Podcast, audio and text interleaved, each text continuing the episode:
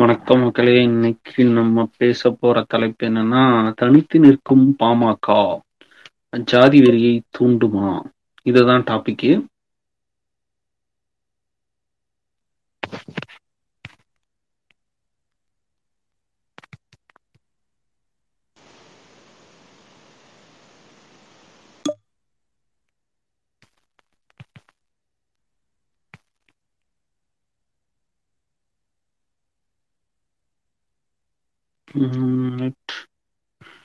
அவர் வந்துட்டு இருக்காரு, please wait.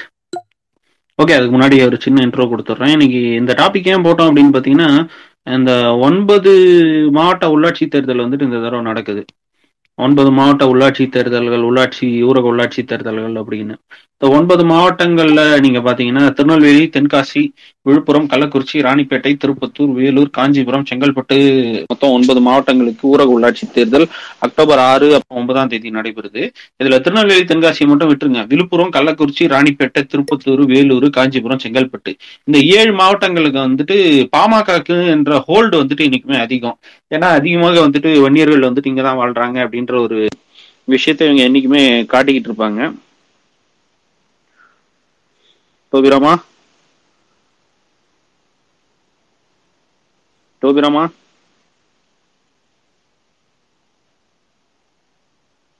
டோபிராமா கேக்குதா? டோபிராமா, நீங்க ஸ்பீக்கர் ஆயிட்டீங்க. டோபிராமா டோபிராமா வந்துட்டாரு, அவரு பேச ஆரம்பிப்பாரு, வெயிட் பண்ணுவோம். ஓகே, இந்த டாபிக் இதுதான். இந்த 9 மாவட்ட ஹலோ ஓகே 9 மாவட்ட ஊரக உள்ளாட்சி தேர்தல், குறிப்பாக விழுப்புரம், கள்ளக்குறிச்சி, ராணிப்பேட்டை, திருப்பத்தூர், வேலூர், காஞ்சிபுரம், செங்கல்பட்டு ஆகிய 9 மாவட்டங்களுக்கு வந்துட்டு ஊரக உள்ளாட்சி தேர்தல் வந்துட்டு அக்டோபர் 6 9ஆம் தேதி நடைபெறுது. இதுல வந்துட்டு பாமக, அதிமுக கூட்டணியில இருந்த பாமக என்ன சொல்லிட்டாங்கன்னு பாத்தீங்கன்னா, நாங்க வந்துட்டு தனியா தான் தேர்தலில் போட்டியிட போறோம் அப்படின்னு அவங்க தெளிவா சொல்லிட்டாங்க. நாங்கள் அதிமுக கூட்டணியிலிருந்து வெளியேறுகிறோம் என்பதையும் அவர்கள் தெளிவாக தெரிவிச்சுட்டாங்க. இதோட நேத்து 2 days பிஃபோர் என்ன நடந்துச்சுன்னு பாத்தீங்கன்னா, சேலம் பேரூர்ல வந்துட்டு ஒரு விசிகா கட்சி கொடி கம்பத்தை வந்துட்டு அவங்களால நட்டு வைக்க முடியாத லெவலுக்கு அந்த கம்பத்தையே புடுங்கி எடுத்துட்டு போய் இவங்க வந்து பெரிய பிரச்சனை பண்ணி அங்க அதுல என்னன்னா போலீஸும் இன்வால்வ்டா இருக்காங்க. அந்த சிக்கலை பத்தி நாங்க பேசுறதுக்காக தான் நாங்க இங்க வந்திருக்கோம்.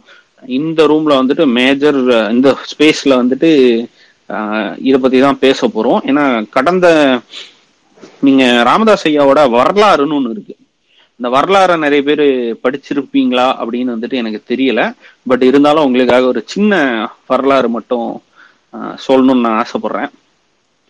என்ன அப்படின்னு பாத்தீங்கன்னா, அது 1998ஆம் வருஷம் சிதம்பரம் நகரத்துல வந்துட்டு அன்னைக்கு வரைக்கும் சந்திச்சிடாத ஒரு கலவரத்தை சந்திக்கும்னும், தமிழ்நாடு அரசியல் அன்றிலிருந்து சாதியில சிக்கி சீரழியணும் அந்த தஞ்சாவூர்ல இருக்க நடராஜனுக்கோ இல்ல தஞ்சாவூர் மக்களுக்கோ தெரியவே தெரியாது. சிதம்பரம் பாமகவின் நகர பிரமுகர் வந்துட்டு பழனிவேல் என்பவர் வந்துட்டு தஞ்சாவூரோட கிழக்கு வாசல்ல பட்டப்பகல வெட்டி கொல்லப்பட்டார். அது பாமக இல்ல, சாரி, அது மதிமுக நினைக்கிறேன், அது மதிமுக. இந்த படுகொலையை செய்ததாக சொல்லப்படுறவங்க வந்துட்டு பிரேம்குமார் வாண்டையாரும் அவருடைய தம்பி ஸ்ரீதர் வாண்டையாரும். சிதம்பரம் நகரத்துல மாரியப்பா தியேட்டர், ஷாப்பிங் காம்ப்ளெக்ஸ்னு தொழில வந்துட்டு பெரிய லெவல்ல கோலோச்சிய குடும்பம் யாருதுன்னு பாத்தீங்கன்னா, நம்ம இவரோட குடும்பம் தான், நம்ம வாண்டையாரோட குடும்பம் தான். அங்க இருந்துதான் வந்துட்டு அந்த தென்னாட்டு சிங்கமேன்னு ஒரு பாட்டு வரும்ல நம்ம பசுமன் படத்துல, அதுல சிவாஜிக்கு மாலை போடுறதே இந்த பிரேம்குமார் வாண்டையார் தான்.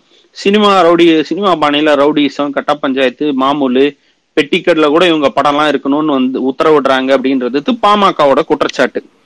சின்ன கடை செட்டு, தோப்பு செட்டு, 2 குண்டாஸ் அமைப்புன்னு சிதம்பரத்துல உருவாகி, ஒன்னு வாண்டையார் தலைமையிலையும், இன்னொன்று ஒரு நிமிஷம் ப்ளீஸ் கொஞ்சம் மிட் போடுங்க டோபிராமா, கொஞ்சம் மிட் போடுங்க. ஓகே, சிதம்பரத்துல வந்துட்டு சினிமா பாணியினர் ரவுடிசம், கட்ட பஞ்சாயத்து, மாமூலு, பெட்டிக்கடையில இவங்க படம் இருக்கணும்னு முதற்கொண்டு உத்தரவிடுறாங்கன்றது பாமகவோட குற்றச்சாட்டு.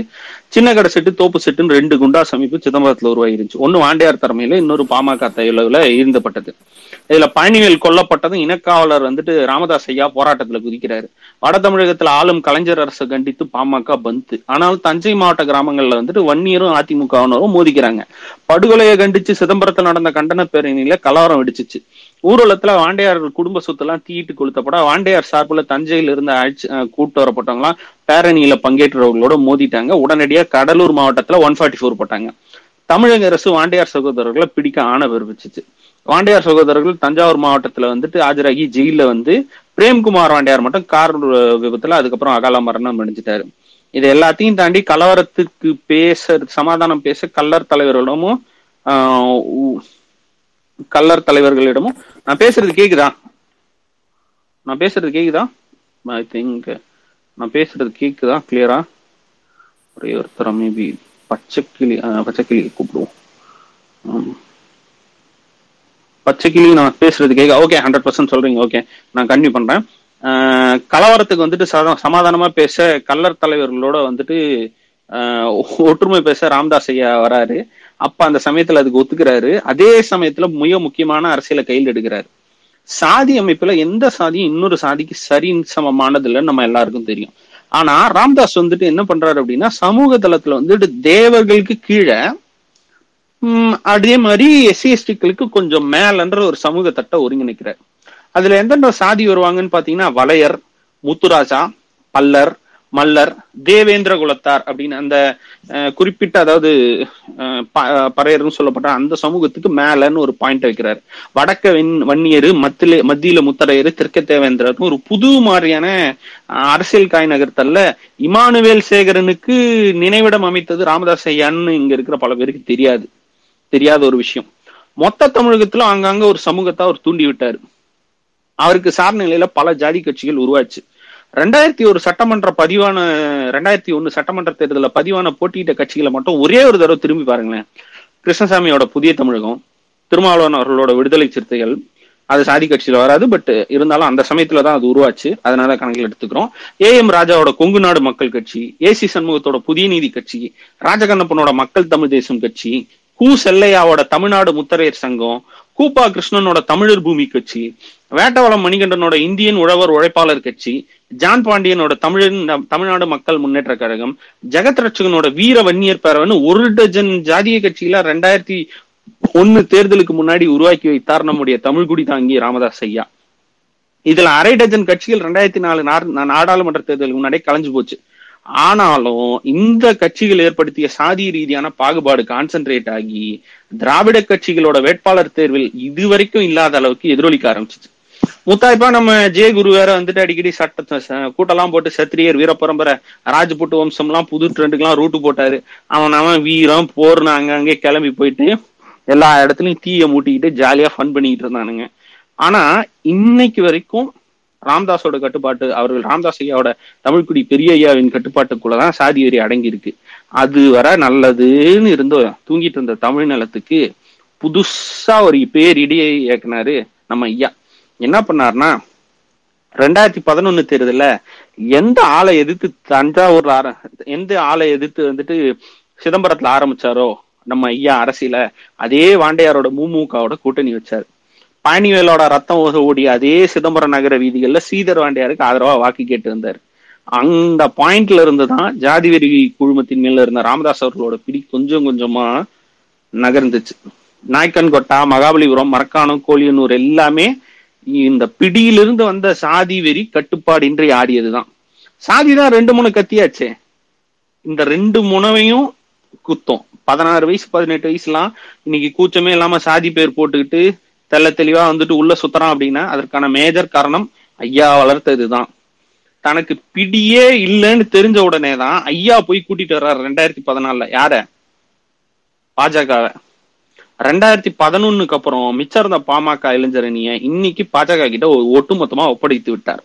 இன்னைக்கு தமிழ்காலத்தோட நிகழ்கால சீரழிவுக்கும் தனக்கும் சம்பந்தமே இல்லாத மாதிரி பெரியாரு, அம்பேத்கர், கார்ல் மார்க்ஸ், அப்புறம் பின்தங்கிய வன்னியர்களுக்கு இடஒதுக்கீடுன்னு சோசியலிஸ்ட் அவதாரம் எடுத்து 2021 மேடையில குதிச்சாரு நம்ம ராமதாஸ் ஐயா. சரி, தமிழ்நாட்டோட இடஒதுக்கீட்டு கொள்கைக்கு தாமநாதபுரத்து தைலாபுரத்துல இருந்தே பாடகட்டு வரா ராமதாஸ் ஐயா என்பதையும் நாம் இந்த இடத்தில் கணக்கில் கொள்ள வேண்டும். அதை பற்றியும் நாம் பேசுவோம். அதுதான் மேஜர் இது. அதோ இப்போ டோபிராமாவுக்கு ஏதோ சின்ன இஷ்யூ இருந்துச்சுன்னு வெளில போயிட்டு வந்தாரு. நான் திரும்ப இன்வைட் கொடுத்துருக்கேன். டோபிராமா பேசுங்க, கேக்குதா நான் பேசுறது? அதாங்க நம்ம ராமதாஸ் ஐயாவோட ஹிஸ்டரிய சொன்னேன். சிதம்பரம் நகரத்துல எப்படி எல்லாம் உருட்டி ஐயா எப்படி பெரியாருக்கு கள்ளுக்கடை மீது போராட்டம் மாதிரி நம்ம ஐயாவோடைய தியாக வரலாறு பத்தி சொல்லிட்டு இருந்தீங்க இல்லையா? ஆமா ஆமா, சமூக நீதிக்காகவும் சாதிய சமத்துவத்திற்காகவும் எப்படி வந்து சிறு வயதிலிருந்தே எப்படி போராடினார், சிறு வயதிலிருந்தே சிறப்பட்டு எப்படி வந்து போனாரு, அந்த சாதிய அடக்குமுறைகளால எப்படி உள்ளாக்கப்பட்டு மருத்துவம் படிச்சு இன்னைக்கு வந்து எளிய மக்களுக்காக உழைச்சிக்கிட்டு இருக்கார் அப்படிங்கறத பத்தி பேசிட்டு இருந்திருப்பீங்கன்னு நினைக்கிறேன் இல்லையா? ஆமா ஆமா, அதேதான் அதேதான். ஐயாவின் வரலாறு என்பது பல உருட்டல்களை ஒன்றாக இணைத்தது போல அல்லவா இருக்கிறது. உருட்டுக்கு மொத்தம் உருவம் கொடுத்தா அதுதான் நம்மளுடைய ஐயா, பெரிய ஐயா, தமிழ் குடிதாங்கி. ஏன்னா இங்க நேத்து நீங்க பாத்திருப்பீங்க, அந்த சேலத்துல பேரூர் கலவரம் நடந்துச்சு. அது வந்துட்டு நிறைய பேர் எல்லாரும் என்ன நினைக்கிறாங்க அப்படின்னா, அது பாமக ஏரியா, உங்களுக்கே தெரியும் அந்த ஏரியா ஸ்பெசிபிக்கா.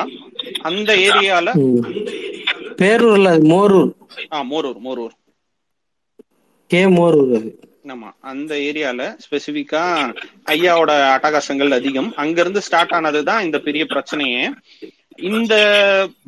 இந்த பிரச்சனைய வந்துட்டு தேர்தலில் யூஸ் செய்யுமா, வியாழக்கிழமான சாய்பாபாவை கையில பிடிக்க முடியாதுங்கிற மாதிரி இந்த தேர்தல்னு வந்துட்டா நம்ம ஐயாவை கையில பிடிக்க முடியாது. அதுலயும் கூட்டணியெல்லாம் வேற உடைச்சிட்டு வந்திருக்காரு. ஆமா, இப்ப அப்படின்னா என்ன என்ன அர்த்தம்? எப்படியாவது நடக்க போற தேர்தல்ல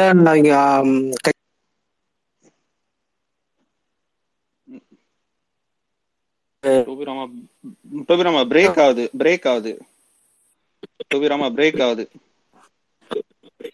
கேக்குது, சொல்லுங்க. Okay okay.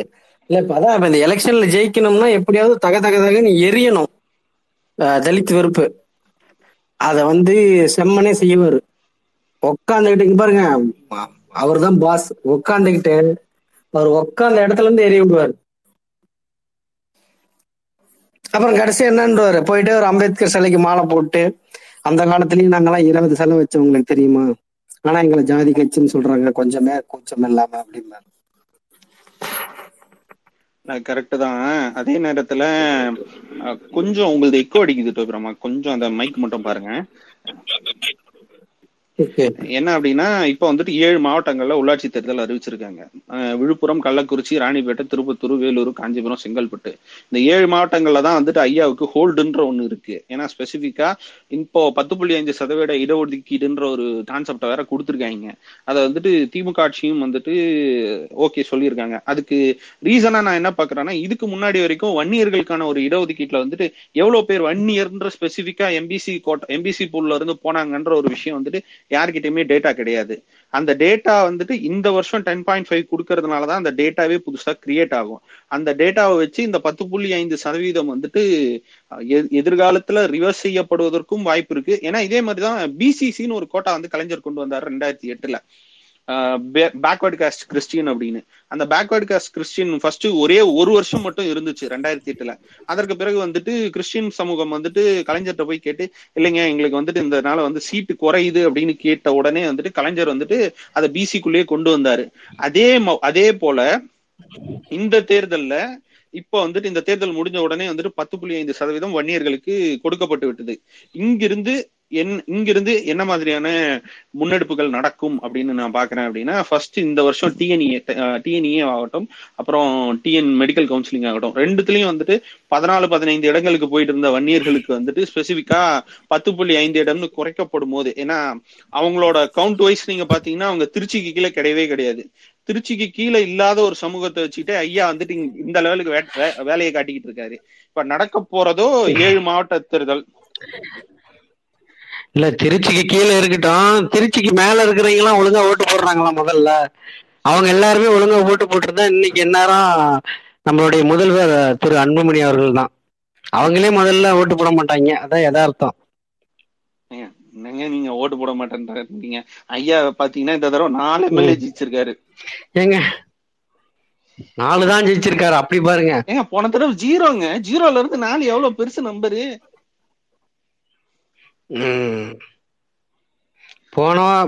போன டைம் வந்து மாற்ற முன்னேற்றம்ங்க. ஆமா, அது மக்கள் புரிஞ்சுக்கல. அது சீமான் மாதிரி சுத்திக்கிட்டு இருந்தாரு, ஏதோ நான் வந்துருவோம் அப்படின்னு. அப்பதான் தெரிஞ்சிருக்கு வரமாட்டோம் அப்படின்னு. இல்ல அவருக்கு தெரியும் நம்ம எப்பவுமே வரமாட்டோம்னு, ஒரு நப்பாசதான். அதை வச்சு ஏதாவது பண்ண முடியுமா அப்படின்னு அவருக்கு தெரியும். அவர் நல்லா தெளிவானவருங்க, அவருக்கெல்லாம் தெளிவா தெரியும் நம்ம பையன் முதலமைச்சர் ஆக முடியாதுங்கிறது. நான் உங்களை விட என்ன விட பார்க்க கேட்கறவங்களோட அவருக்கு பளிச்சுன்னு தெரியும் ஆக முடியாது. ஆமா அப்படின்னு ஆளுமே இதான் பண்ணிட்டு தான் இருப்பாங்க. அந்த 10.5% ரிசர்வேஷன் வந்த உடனே வந்துட்டு நம்ம ஜெயிச்சிட்டோமாரா அப்படின்லாம் வந்துட்டு நம்ம அன்புமணி சின்னையா வந்து பெரிய ஐயா கிட்ட பா ஜெயிச்சிட்டோம்பா டேடி டேடி அப்படின்லாம் பாட்டு பாடினாரு. ஆனா எனக்கு என்னன்னா ஒரே வீட்டுல இருந்துகிட்டு எதுக்கு 2 பேரும் போன்ல பேசிட்டாங்க. அன்னைக்கு வீடியோ எடுக்கணும்ல, வீடியோ போடணும்ல, வீடியோ யாரு போடுவா? ஏன்னா இந்த ஏழு மாவட்ட தேர்தல்ல ஸ்பெசிபிக்கா விழுப்புரம் கள்ளக்குறிச்சியில வந்துட்டு இந்த மாதிரி ஏற்கனவே வந்துட்டு உங்களுக்கு நல்லாவே தெரியும். அந்த விசிகா ஜெயிச்சதுல இருந்தே வந்துட்டு விசிகா திமுக அண்ட் பாமகன்னு வந்துட்டு தனியா ஒரு லைனையே கிரியேட் பண்ணி வச்சிருக்காங்க. இந்த லைனை கிரியேட் பண்ணி இப்ப கூட்டணியை உடைச்ச உடனே வந்துட்டு சிவி சண்முகமும் வந்துட்டு பெருசா ஐயா கிட்ட கொஞ்சம் லைட்டா சத்தம்லாம் போட்டாருன்னு கேள்விப்படுறேன். ஏன்னா கள்ளக்குறிச்சி விழுப்புரத்துல ஐயா தானே ஒட்டுமொத்தமா கண்ட்ரோல் பண்றதா நினைச்சுக்கிட்டு இருக்காரு. இல்லைங்க, அது அவரு அதான் சொன்னோம்ல, என் பையன் முதலமைச்சர் ஆயிடுவாருன்றது எப்படி நினைச்சுக்கிட்டு இருக்காரோ அவருக்கு தெரியும் ஆக மாட்டாங்க நினைச்சுக்கிட்டு இருக்காரோ அந்த மாதிரிதான் இதுவும். ஆனா ஒண்ணு மட்டும் இங்க இருந்து சொல்ல முடியுது என்ன அப்படின்னா, இப்ப ஏற்கனவே வந்துட்டு அவர் ரவீந்திரன் துரைசாமி கூட நம்ம தமிழ்நாட்டுல இருக்க எல்லா ஜாதியும் மனப்பாடமா சொல்லுவாரு. அவருதான். ஆமா ஆமா ஆமா ஆமா ஆமா ஏங்க அவரு சமூக ஆய்வாளர் இருக்காங்க. ஐயா கிட்ட தானேங்க அவரு போனாரு. ஐயாவோட வளர்ப்பு தானே அவரு. ஐயா மாதிரியே வந்துட்டு அவர் சமூக ஆய்வாளர். கரெக்டுங்களா? ஓ, அதனாலதான் எந்த இன்டர்வியூலயும் ஐயாவை விட்டு கொடுக்கறதே இல்லையா? ஐயாவுக்கு வந்து 7% இருக்கு, ஸ்ட்ராங் ஹோல்டுல இருக்காரு அப்படின்னு இருக்காரா? இதுல நிறைய பேருக்கு தெரியாத விஷயம், ஐயாவின் வளர்ப்பு தான் ரவீந்திரன் துரைசாமி. ஐயா கிட்ட இருந்து தப்பிச்சு போயிட்டுதான் இன்னைக்கு வந்துட்டு உருட்டுன்னு உருட்டுறாருங்க. நான் கேட்டேன் அவரு பாமக காரன்ட்ட. அவன் என்னன்றான், பாமகங்கிறது வந்து ஒரு அரசியல் பயிலரங்கம். சூத்துல தானே சிரிப்பு வருது, கிறுக்கு போட்டீங்களா? அரசியல் பயிலரங்கம் அப்படின்னா என்ன? அரசியல் பயிலரங்கம் போயிட்டு எங்கெங்க கலவரம் பண்ணணும்னு சொல்லி தருவீங்களா? காலனி எப்படி அடிக்கணும்னு சொல்லி தருவீங்களான்னு கேட்டேன். இல்ல நீங்க எந்த ஜாதி வேணாலும் இங்க வந்து அரசியல் கத்துக்கலாம், அரசியல் கத்துக்கிட்டு வெவ்வேறு இயக்கங்களுக்கு போகலாம். அதான் தமிழ்நாடு ஃபுல்லா போய் எப்படி ஆன்டி தலித்து விதைக்கிறது அப்படிங்கறது ஒரு ஐயா சொல்லி கொடுக்குறாருங்கிறத அப்படி சுத்தி சுத்தி சொல்றான். அரசியல் சொல்லி கொடுக்குறாராம் ஐயா. அதுக்கு உதாரணமா அந்த திண்டுக்கல் ஐ பெரியசாமி எதிர்த்து ஒரு அம்மா நின்றுச்சுல்ல, அந்த அம்மா பேரு சொல்லுங்க. அந்த அம்மா வந்து தேவராம். அப்புறம் நம்ம சாம்பால் நாடாரு. இப்படி மாற்று சமூகத்தினரும் வந்து ஐயா கிட்ட அரசியல் கத்துக்கிட்டு போவாங்க. இப்ப தனித்தனியா அங்க இருக்கிறவங்க இருப்பாங்க, வெவ்வேறு இயக்கங்களுக்கு போய் இயக்கம் தொடங்குறவங்க இருப்பாங்க. ஐயா தான் அரசியலுக்கே குரு அப்படின்னா, சரிப்பா நீ நல்லா இன்னும் கொஞ்சம் நல்லா பண்ணி விடு அப்படின்ட்டு நான் வந்துட்டு அதுக்கு மேல பேச்சு கொடுக்கல. ஓஹோ, அந்த திலகபாமாவை சொல்றீங்க கரெக்டா? திலகபாமா. ஆமா ஆமா ஆமா ஆமா ஆமா ஆமா இதுல ஐயாவோட 7 உள்ளாட்சி மன்றத்துல வந்துட்டு இப்போ திமுக வந்துட்டு விசிகாக்கு வந்துட்டு தொகுதி பிரிச்சு வர கொடுத்துருக்காங்க. விசிகாவோட இடத்துக்கு விசிகா ஒவ்வொரு மாவட்டத்திலயும் விசிகாக்கு குறைந்தபட்சம் 6 ஊராட்சி மன்ற தலைவர் பதவிகளும் அதே சமயம் வந்துட்டு இந்த மாவட்ட கவுன்சிலர் பதவிகளும் பிரிச்சு கொடுத்துருக்காங்க. இங்க எல்லா இடத்துலயும் வந்துட்டு விசிகா கூட்டணி எதிர்த்து வந்துட்டு பாமக கூட்டணி போடுது. உள்ளூர்ல உங்களுக்கு நல்லாவே தெரியும் என்ன உள்ளூராட்சி எலெக்ஷனை பொறுத்த வரைக்கும் நீ என்னதான் நல்லவனா இருந்தாலும் அந்த சாதி ஓட்டுன்றது வந்துட்டு பெருசா இங்க ஃபேக்டர் பிளே பண்ண போகுது. ஆமா ஆமா ஆமா அதனாலதான் ஐயா தனிச்சு களமிறங்கி இருக்காரு. ஓகே, இது பேட்டை பாயிற நேரம் அப்படின்னு களமிறங்கி இருக்காரு. எப்படியும் லோக்கல்ல இருக்கிற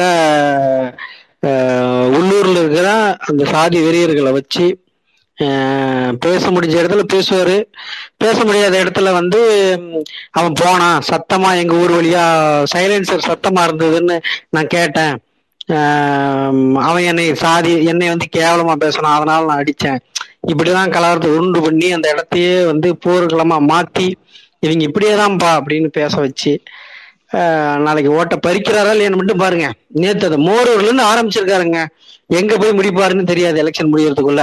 அதுதான் நேரம் அப்படி கிறுகிறும் நேரம் அப்படியே மைண்டு தூங்கிட்டு இருக்க மாட்டாரு, அப்படியே மைண்டு ஃபுல்லா அப்படி ஒர்க் ஆயிட்டு இருக்கும், கால்குலேஷன் போட்டுட்டு இருப்பாரு. அந்த மீம்ல அந்த கால்குலேஷன் எல்லாம் ஒரு லேடி சுத்தி போகும்ல, அந்த மாதிரி எல்லா ஊரோட போட்டோலும் போகும், காலனி போட்டோ ஊர் சேரி போட்டோ எல்லாம் போயிட்டு இருக்கும். எந்த இடத்துல எங்க சீண்டி விட்டா இப்படி ஓட்டு வரும்னு யோசிச்சுட்டு இருப்பாரு. ஒரு பெரிய சந்தேகம் இங்கதான் வருது, என்னன்னா இந்த மணிகண்டன் ஆணவ கொலை வழக்கு 18 வருஷம் கழிச்சு தீர்ப்பு வந்துச்சு இல்லையா 2 நாளைக்கு முன்னாடி. அதுல வந்துட்டு மருதுபாண்டியன்ற ஒருத்தன் வந்துட்டு தூக்கு தண்டனை கொடுத்துருக்காங்க. அதுக்கு வந்துட்டு தேவரின செய்திகள்ல வந்துட்டு போஸ்ட் போட்டுருந்தான், மருதுபாண்டியரின் பெயரை வைத்துக் கொண்டு தூக்கு மேடையே ஆனாலும் எங்கள் தூசுக்கு சமானம்னு எங்க ஆளுங்க போவாங்கன்றான். அவன் வன்னியரு, இவன் தேவரு, what is the link between them? புரியல எனக்கு. தலித் வெறுப்பு தான் இல்ல எனக்கு. பார்த்த உடனே டக்குன்னு வந்துட்டு இந்த திலீப் துட்டு 2ல வந்துட்டு சொல்லுவாங்கல்ல, என்னடா அது வேற ஒரு கை வந்து கழுவி விடுது அப்படின்ற மாதிரி வந்துட்டு ஐயாவுக்கு ஏன் வந்துட்டு இந்த பாய்ஸ் வந்துட்டு கழுவி விடுறானுங்க இல்லைங்க. அவனுக்கு மருதுபாண்டியர்னு அவனு தேவர்னு நினைச்சிருப்பாங்க, அவ்வளவுதாங்க. அவளதாங்க யோசிக்கணும் நீங்க. அவன் அரசியல் ரீதியெல்லாம் யோசிச்சு மருதுபாண்டியர்னா அப்ப தேவரா தான் இருப்பான் அப்படின்னு சொல்லணும் நீங்க. ஓஹோ, இந்த சிக்கல் இவங்கள்ட்ட இருக்கு. இவனுங்களை எத்தனை தடவை அடிச்சாலும் வந்துட்டு நாங்க சுத்தி சுத்தி என்ன சொல்றானுங்க, நாங்க அதாவது வடக்க வன்னியர், மத்தியில முத்திரையர், தெற்க இது தேவேந்திரகுலர்னு சொல்லிட்டு இருந்தானுங்க, இப்ப தெற்க தேவர்னு மாத்திட்டானுங்க. இவனுங்களுக்கும் தேவர் பாய்ஸுக்கும் என்ன ஒரு ஒற்றுமைனா 2 பேரும் வந்துட்டு அப்படியே கொஞ்சம் கொலாவிக்கிறானுங்கப்பா. அது என்ன ஈக்குவேஷன்னே புரியல.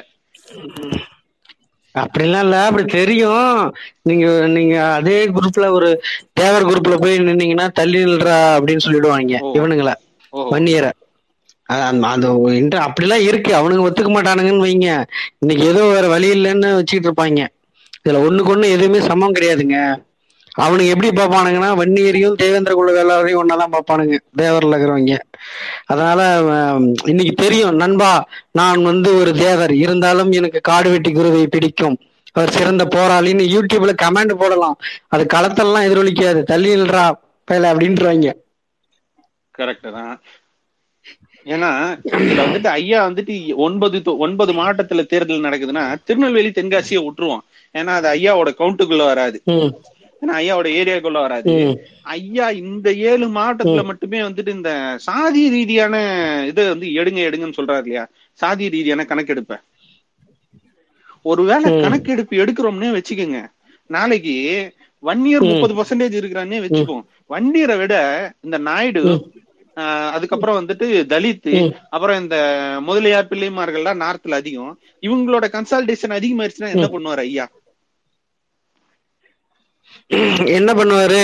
அங்கேயும் வந்து தலித் எல்லாம் ஒரு கூட்டமைப்பு ஒண்ணு கூட்டி வன்னியர்களும் இந்த மாதிரி முதலியார்களும் நம்ம ஒற்றுமையா இருக்கணும், நம்ம வீட்டு பெண்களை தூக்குறாங்க, அங்க வந்து இந்த தலித்து பசங்க வந்து நம்ம வீட்டுக்குள்ள பூந்து நம்ம பொண்ணோட கைய புடிச்சு இழுத்து, நம்ம வீட்டு பொண்ணோட பாவாடைய புடிச்சு இழுத்து, காலை புடிச்சு இழுத்துக்கிட்டு போய் கல்யாணம் பண்ணிக்கிட்டானுங்க உங்களுக்கு தெரியுமா அப்படிம்பாரு. உடனே இவனுங்களும் அது ட்ரிகர் ஆகி, அப்படியா, ஆமா எங்க ஊர்ல பக்கம் கூட அப்படி ஒண்ணு நடந்துச்சு அப்படின்னு 2 பேரும் கன்சல்ட் டேட்டா 2 பேரும் ஒன்னா ஆயிடுவானுங்க. இது வந்து எப்பவுமே ஒர்க் அவுட் ஆகிற ஃபார்முலா ஐயாவுக்கு. அதனால அவர் பிரச்சனையே கிடையாது. நீங்க ஒரு தங்கம் வச்சிருக்கீங்க, பணம் வச்சிருக்கீங்க, யாராவது திருடிட்டு போயிருக்கான் இல்லையா, ஆனா ஐயா கிட்ட இருக்கிற இந்த ஃபார்முலாவை யாரும் திருட முடியாது, அது யாரும் எக்ஸிக்யூட் பண்ணவும் முடியாது. அது ஐயாவால மட்டுமே முடிஞ்ச தனித்திறமைங்க அது. கரெக்ட். ஏன்னா வந்து ஃபர்ஸ்ட் ஐயா சொன்ன டைலாக் நம்ம படத்துல வச்ச மகான் ஒருத்தர் இருக்காரு, 200 ரூபாய் டிஷர்ட்டும் ஜீன்ஸ் பேண்ட்டும் போட்டுக்கொண்டு நம் இன பெண்களை அவர்கள் கூட்டிக் கொண்டு சென்று விடுகிறார்கள் அப்படின்னு. அவரோட அடுத்த படத்துல பாத்தீங்களா, நம்ம ருத்ர தாண்டவத்தை நம்ம வேற ட்ரெய்லர் வேற அனலிசிஸ் பண்ணிருந்தோம், பாத்தீங்களா? என்ன நினைக்கிறீங்க? அது இன்னும் ஸ்னேக் பிக்சர் இன்னும் வரலீங்க. இந்த ஸ்னேக் பிக்சர் வந்தாதான் தெரியும் என்ன கதை, இன்னும் முழுசா தெரியல. ஸ்னேக் பிக் இல்லைங்க, snake picture. Snake picture, okay, I got the point. Snake picture புரியுது புரியுது புரியுது. ஏன்னா அவர் வேற வந்துட்டு மண்ணை தொட்டாலும் பொண்ணை தொட்டாலும் எங்களுக்கு மண்ணும் பொண்ணும் ஒண்ணுன்னு எல்லாம் உருட்டுறானுங்களே, அவனுங்களை என்னன்னு சொல்றது? அவனுங்க அவன் இதை வச்சு சம்பாரிச்சு பாத்துக்கிறான். அவன் அடுத்த ஐயாவா வரணும்னு முயற்சி பண்றான். அது 9 மணியாலேயே வர முடியல. அதெல்லாம் 9 மணியாலேயே வர முடியலடா, உன்னாலலாம் வர முடியாது, அமைதியா என்ன சொல்றானுங்க அதுலயும் வந்துட்டு அந்த சந்தானம் வேற அந்த 5 ரூபா அயன் பண்ண சட்டை டைலாக் எல்லாம் சொல்லுவார் இல்லையா, அந்த மாதிரி 5 ரூபா சட்டை அயன் பண்ணி வேற இவர் வந்து போட்டுக்கிறாரு. போட்டுக்கிட்டு வந்துட்டு என்னன்னா வன்னிய மக்களே வாருங்கள் சொந்தங்களே அப்படின்னு. எனக்கு இந்த 2016 அன்புமணி ஐயா வந்துட்டு இந்த அந்த இது இங்க பாருங்க இது எப்படின்னா இவன் கொண்டு போய் ரஞ்சித்தோட கம்பேர் பண்ணிக்கிறான்.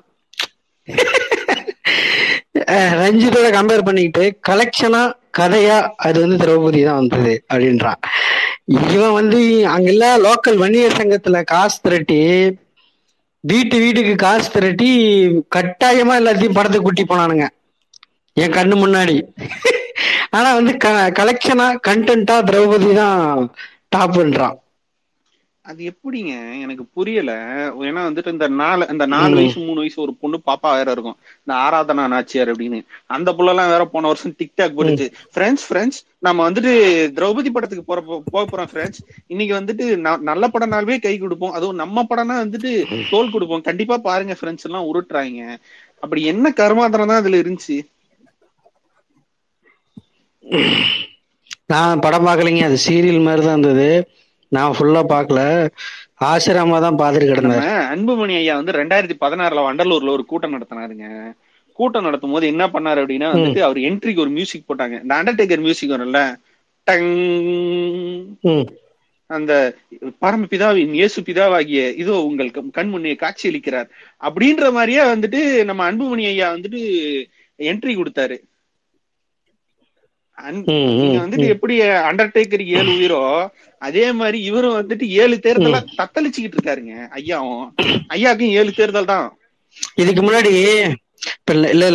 முன்னாடி இப்ப ஐயா வந்து இந்த மாதிரி இதுக்கு முன்னாடி நாடக காதல் இருந்தாங்க, உங்க வீட்டுக்குள்ள புகுந்து என்னன்னா ஒரு பையனும் ஒரு பொண்ணும் காதலிச்சிருப்பாங்க, 2 பேரும் சேர்ந்து கல்யாணம் பண்ணி ரிஜிஸ்டர் பண்ணிக்கிட்டு வாழ்றான், கூட்டிட்டு போய் வாழ்றான். அதெல்லாம் தெரியாது, நம்ம ஊடு புகுந்து பொண்ணை திருடுறான், பொண்ணை தூக்கிட்டு போறான் அப்படின்னா நீ எல்லாம் ஆம்பளையா? உங்க வீடு புகுந்து ஒரு பொண்ணை உங்க வீட்டு பொண்ணை திருடிட்டு கூட்டிட்டு போறானே, நீ எல்லாம் ஒரு ஆம்பளையா? ஒரு காலனிக்காரன் கூட்டி போறான்பா, நீ எல்லாம் என்ன ஆம்பளையாங்கிற மாதிரி அந்த கொஸ்டின் வந்து நிறுத்துவாங்க. இது வந்து இந்த நாடக காதல் கான்செப்டை முன்னவே ஒரு முதுகுளத்தூர்ல ஒரு கலவரம் நடந்தது, அப்பவே இந்த கான்செப்டை ஒர்க் அவுட் பண்ணி இது சக்சஸ் ஃபார்முலாங்க. ஐயா வந்து ஒரு நாள் ஆராய்ச்சி பண்ணதுல இது கிடைச்சது, இந்த ஃபார்முலா. அதை வெறும் எக்ஸிக்யூட் பண்ணார், வெறுமனே கால் மேல கால் போட்டாரு. அதனாலதான் வந்து ஒரு இந்த பையன் என் மேல முன்னாடி கால் போடுறானாங்கிறதெல்லாம் கொள்ள அந்த காரணத்தை வச்சு அதுக்கு பின்னாடி இவளை நான் தான் கட்டிக்குவேன்னு இவங்க சொன்ன மாதிரி ஊர் எல்லாத்தையும் பரப்பி விட்டு எல்லாத்தையும் ட்ரிகர் பண்ணி விட்டு இடைநிலை சாதியில் இருக்கிற அவனுங்க சொன்னா உன்னை இப்படி சொன்னான்டானா சொல்லிட்டு போறான் விடு அப்படின்வாங்க. அப்ப என்ன பண்றது, இடைநிலை சாதிகாரங்கிட்ட போய் உங்க வீட்டு பொண்ணை தூக்கிடுவேன்ட்டான், தான் லாக்கிட்டான், உங்க வீட்டு பொண்ணு வயிற்றுல இவன் கரு வளரணும்ட்டான், இப்படி எல்லாம் சொன்னா பேசிக்கா இருக்கிற அந்த இதை வந்து ட்ரேர் பண்ணி விட்டு எப்படி வந்து விரோதத்தை வளர்க்க முடியுமோ.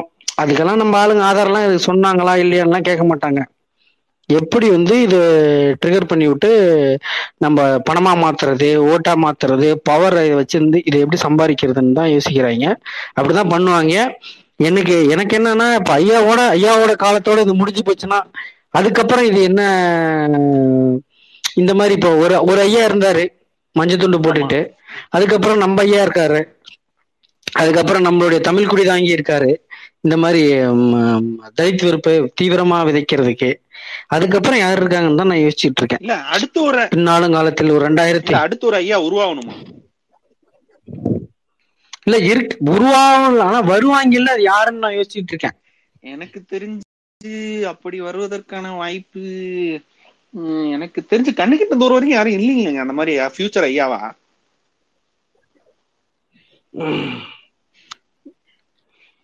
இதுல இன்னொரு விஷயம், இந்த சீமானு இந்த கண்ணகி முருகேசன் கொலை நடந்ததில்ல, அதுக்கு வரவேற்பு, அந்த தீர்ப்புக்கு வரவேற்பு பேசியிருந்தார். ஆனா நம்ம உடுமலைப்பேட்டை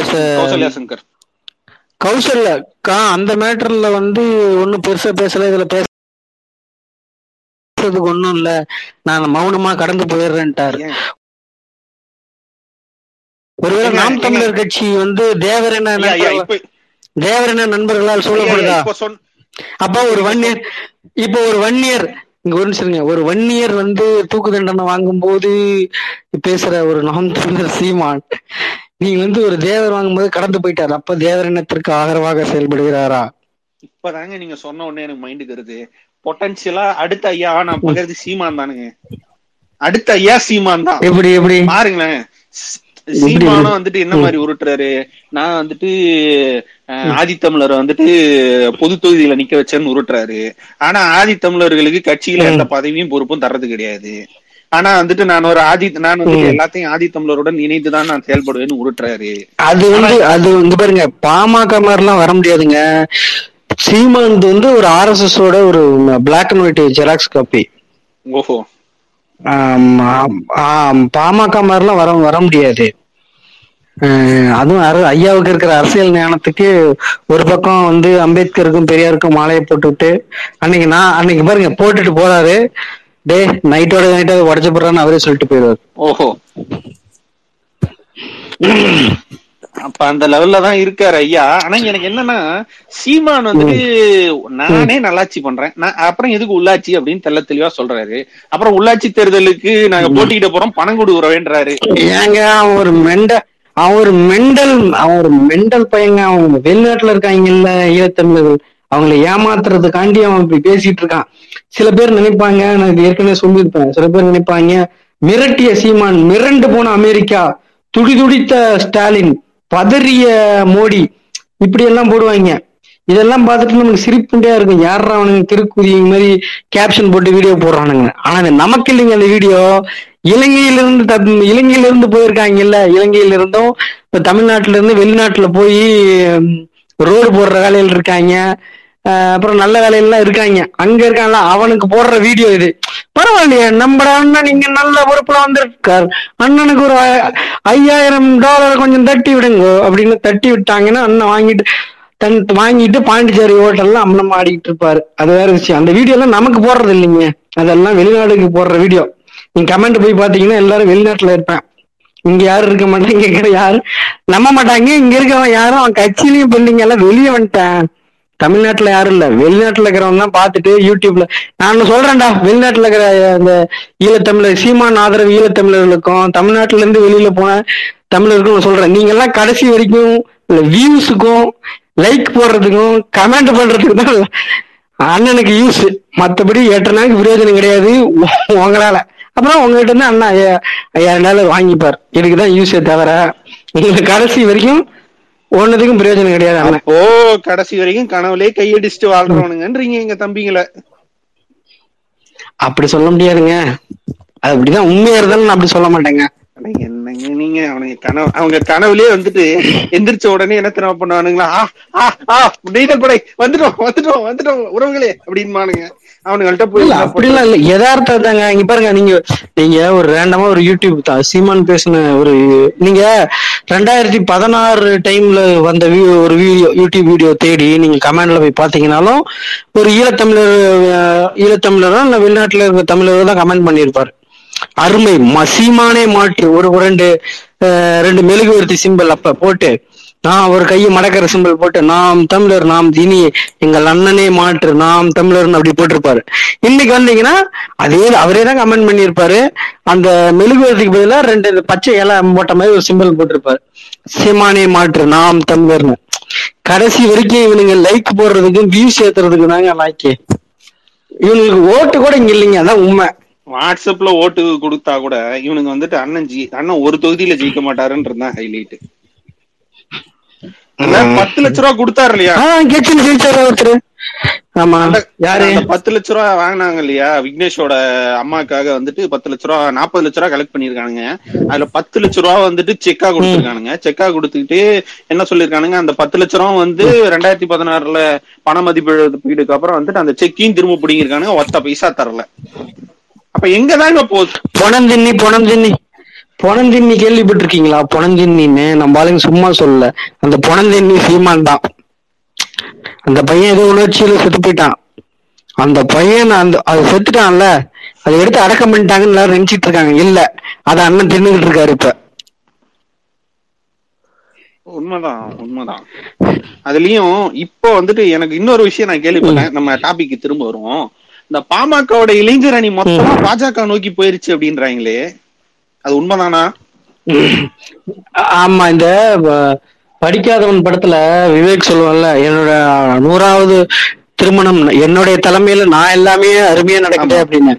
அந்த மாதிரி அன்னைக்கு தருமபுரி போறப்ப RSS ஊர்வலம் வன்னியர் சங்கத்துல நடக்குது. வன்னியர் சங்கம் சார்பாக RSS ஊர்வலம் நடக்குது. ஆனா இது ஐயாவுக்கே தெரியலங்கிறது தான் யதார்த்தமான உண்மை.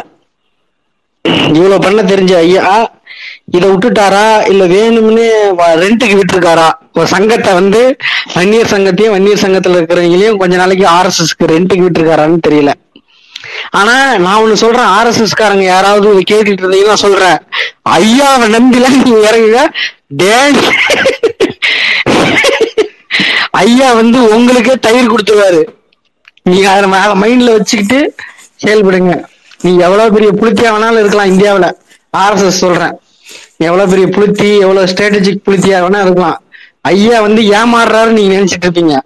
உங்களுக்கே ஒரு நாள் தயிர் கொடுத்துருவாரு. நீங்க அதை மட்டும் ஞாபகம் வச்சுங்க. RSS ஏமாத்துறாரா இல்லையான்னு மட்டும் பாருங்க, எழுதி வச்சுக்கோங்க. RSS அவர் ஏமாத்துறாரா இல்லையான்னு மட்டும் பாருங்க. வேற வரட்டும், காத்திருப்போம் பகையே. சரிங்க, ஒருவேளை இந்த 7 மாவட்ட தேர்தல்ல அட்லீஸ்ட் ஒரு 20 மாவட்ட கவுன்சிலர்னு வச்சுப்போம். ஒரு ரஃபா 20 மாவட்ட கவுன்சிலர் அதெல்லாம் நல்லாவே ஜெயிப்பாங்க. நீங்க இவ்வளவு கிண்டல் பண்ற, ஆனா லோக்கல் பாடியில பாமகவுக்கு நல்ல பவர் இருக்கு, ஜெயிப்பாங்க. இப்ப என்னன்னா, அவங்க ஜெயிச்சே ஆகணுங்கிற இதுல வந்து எக்ஸ்ட்ரா பெட்டிங்ஸ் ஒரு இந்த டாப் பீஸாவுக்கு டாப்பிங்ஸ் போடுவாங்கல்ல, அந்த மாதிரி சிறு சிறு காலனி கலவரங்கள், சிறு சிறு அடிதடிகள் இப்படி பண்ணுவாருங்கிறது இந்த டாபிக். அதான் இப்ப பேசிக்கிட்டு இருக்கோம். இப்போ 10.5% ரிசர்வேஷன் கொடுத்துட்டாங்க. கொடுத்ததுல எப்படியும் அவனுக்கு வேற படிக்க போறாங்க. இப்ப ஆல்ரெடி அப்படியா இப்படி எல்லாம் படிக்கிறானுங்கன்னே வச்சுப்போம். இப்ப வந்துட்டு ஆல்ரெடி இவனுங்க 14-15 பேர் வந்துட்டு சீட்டு வாங்கிட்டு இருந்தானுங்க. இந்த சென்னை, வேலூர், திருவண்ணாமலை மாவட்டங்கள்ல, திருச்சி வரைக்கும். இப்போ இவனுங்களுக்கு 10.5னா இவனுங்களுக்கு சீட்டு குறையும் தானே. சீட்டு குறையறத கூட தெரியாம அவனுங்க வந்துட்டு ரயில்ல கல்லூட்டு அடிச்சுக்கிட்டு இருக்கானுங்க. ஐயா சொன்னாருங்க, எங்களுக்கு வந்து நிறைய கிடைக்கும். ஐயா சொன்னாரு, அதனாலதாங்க கல்லு அவ்வளவுதான். ஐயா சொன்னாரு, என் கல்லூட்டு அடிப்போம், எதெல்லாம் வேணாலும் என்ன வேணாலும் பண்ணுவோம். அதுதாங்க ஐயா.